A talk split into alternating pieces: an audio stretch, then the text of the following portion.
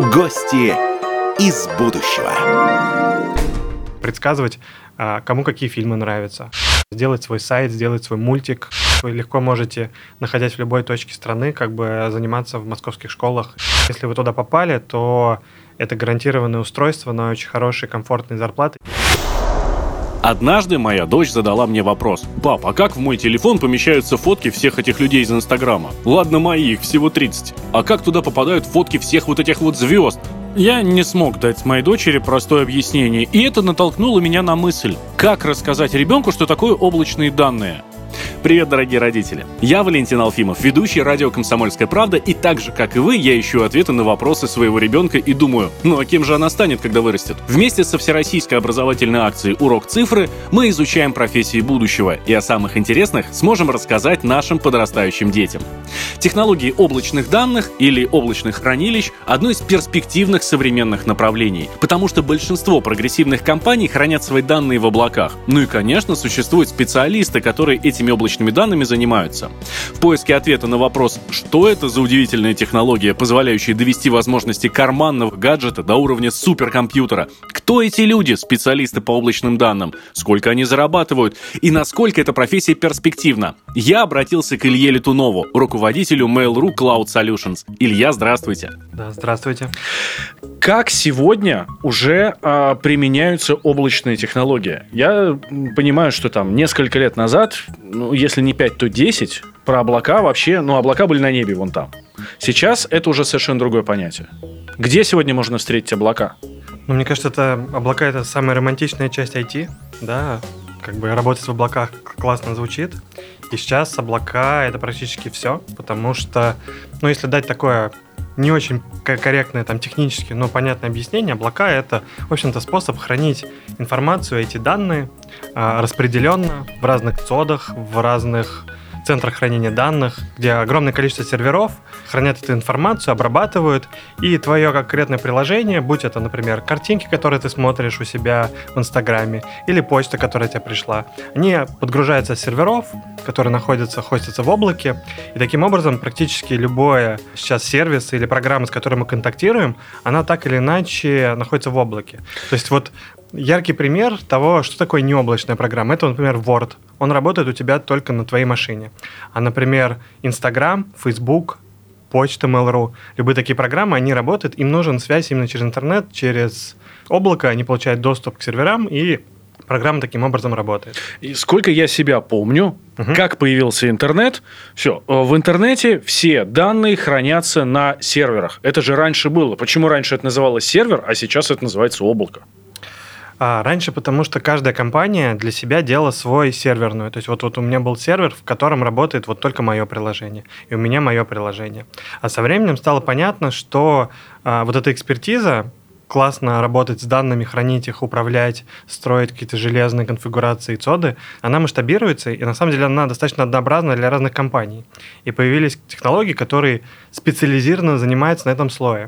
То есть вот тебе, ты хочешь придумать какую-то автоматизацию sales работы, продаж, и тебе не хочется придумывать, а как тебе с сервером работать. Ты хочешь придумать, как удобно работать продажнику и как он может лучше зарабатывать. И тогда ты берешь и покупаешь облачный сервис, который решает за тебя всю эту задачу глобально. Да, то есть такой облачный сервис есть там у Mail, у Google, у Amazon, у Microsoft. То есть огромные компании отвечают за развитие облачных технологий и тем самым дают конкретному бизнесу фокусироваться вот на конкретной области, где они эксперты, а не иметь и не растить себе там дорогущих экспертов с точки зрения технологий, с точки зрения инфраструктуры.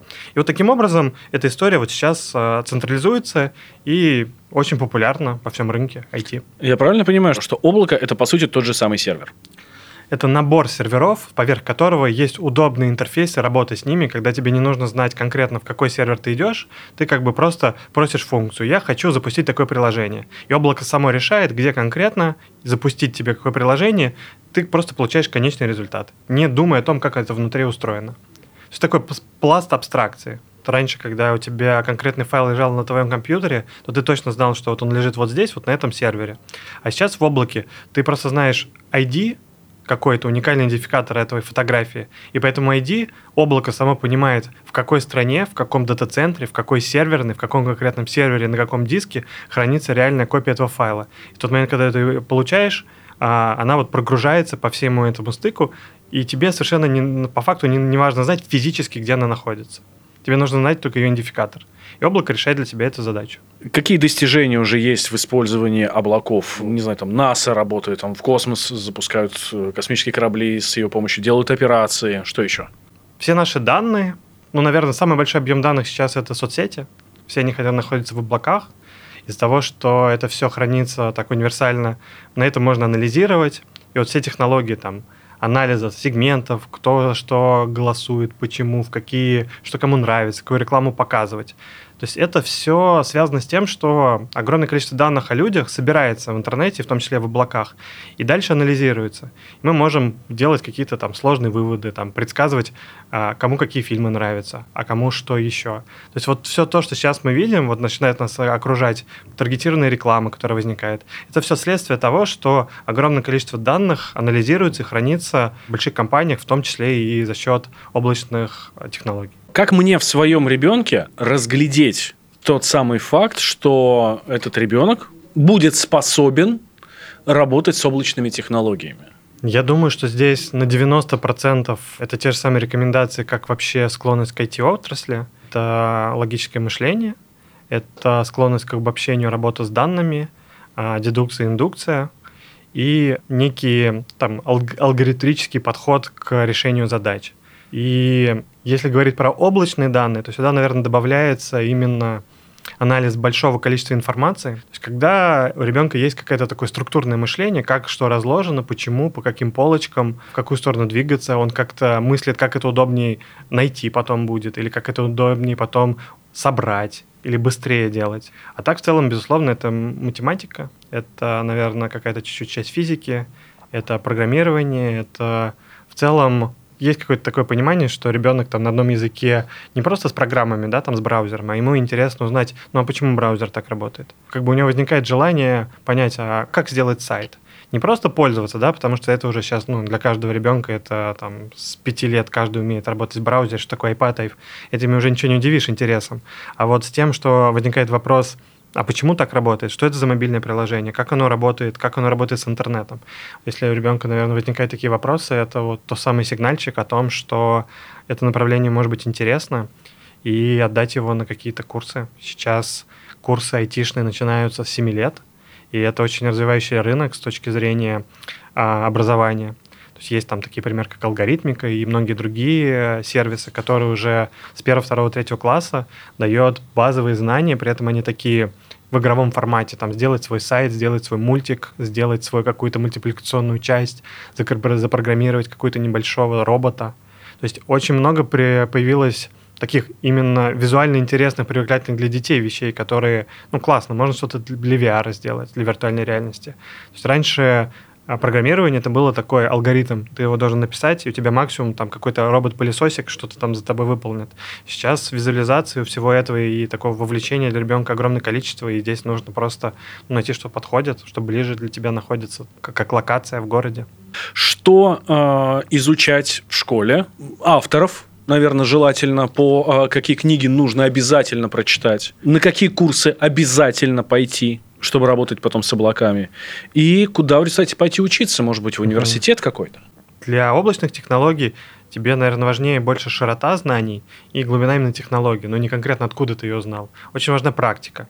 Поэтому я рекомендую там, в начальной школе по максимуму вовлекать какие-то простые вещи а-ля PowerPoint, а-ля Word, а-ля Excel, какие-то ну, предметные понимания, которые уже, когда ребенок учит уроки, они ему уже пригождаются. И если он, например, в Excel может как-то хитро построить табличку или быстрее как бы агрегировать какие-то данные, чтобы сделать презентацию, то уже тоже будет ему сразу какой-то навык IT, да, то есть базовый. То есть Excel — это самый упрощенный способ показать, что такое IT-программа. Там можно написать код, и можно посчитать, и визуализировать, отобразить. Это вот уже ну, такой пул, с которым можно работать.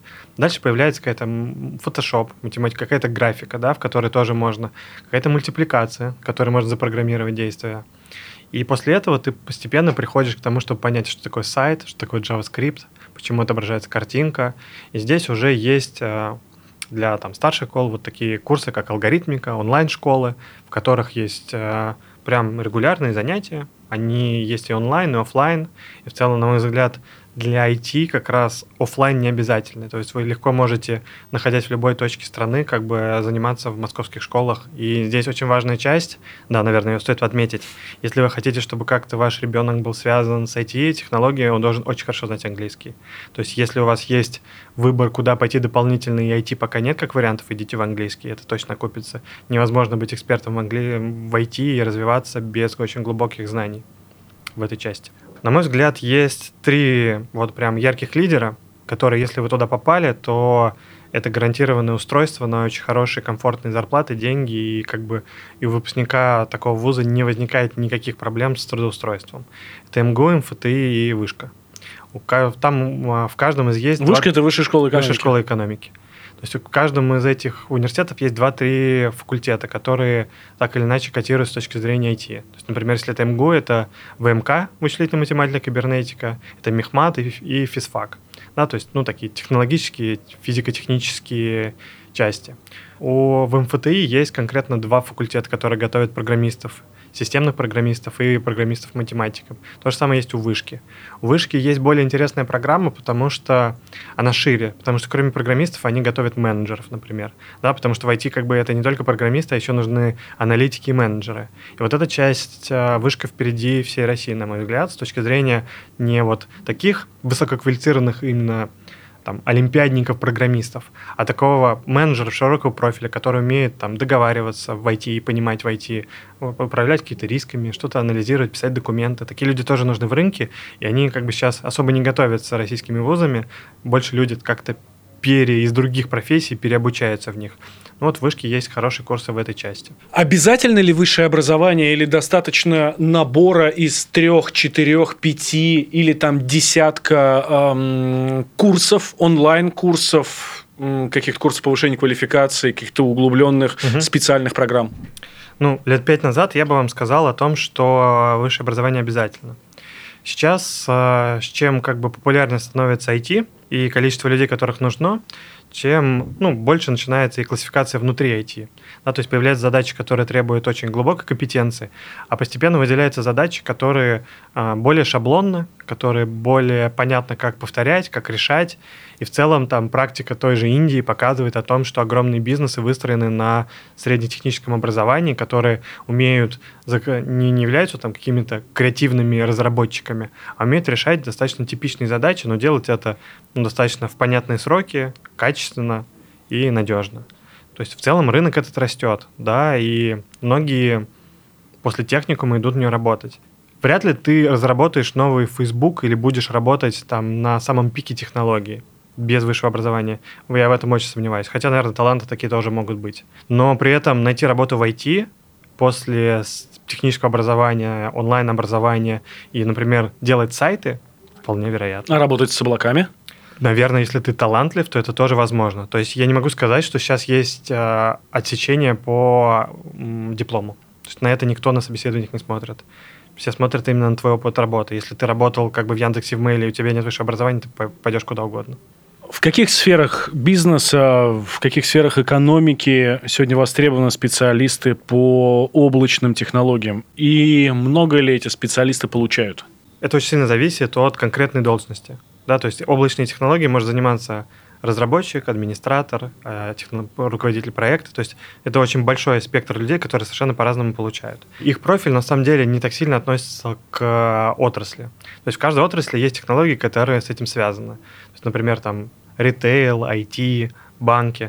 То есть у банка есть, например, дистанционное обслуживание, да, то есть в каждой конкретной области, там, страховой, не знаю, с точки зрения даже там нефтедоработки, у них тоже есть система управлениями бурения, да, это все так или иначе тоже может быть а, связано с этими технологиями. Это больше привязано именно к технологическим компаниям, то есть кто разрабатывает софт для этой отрасли.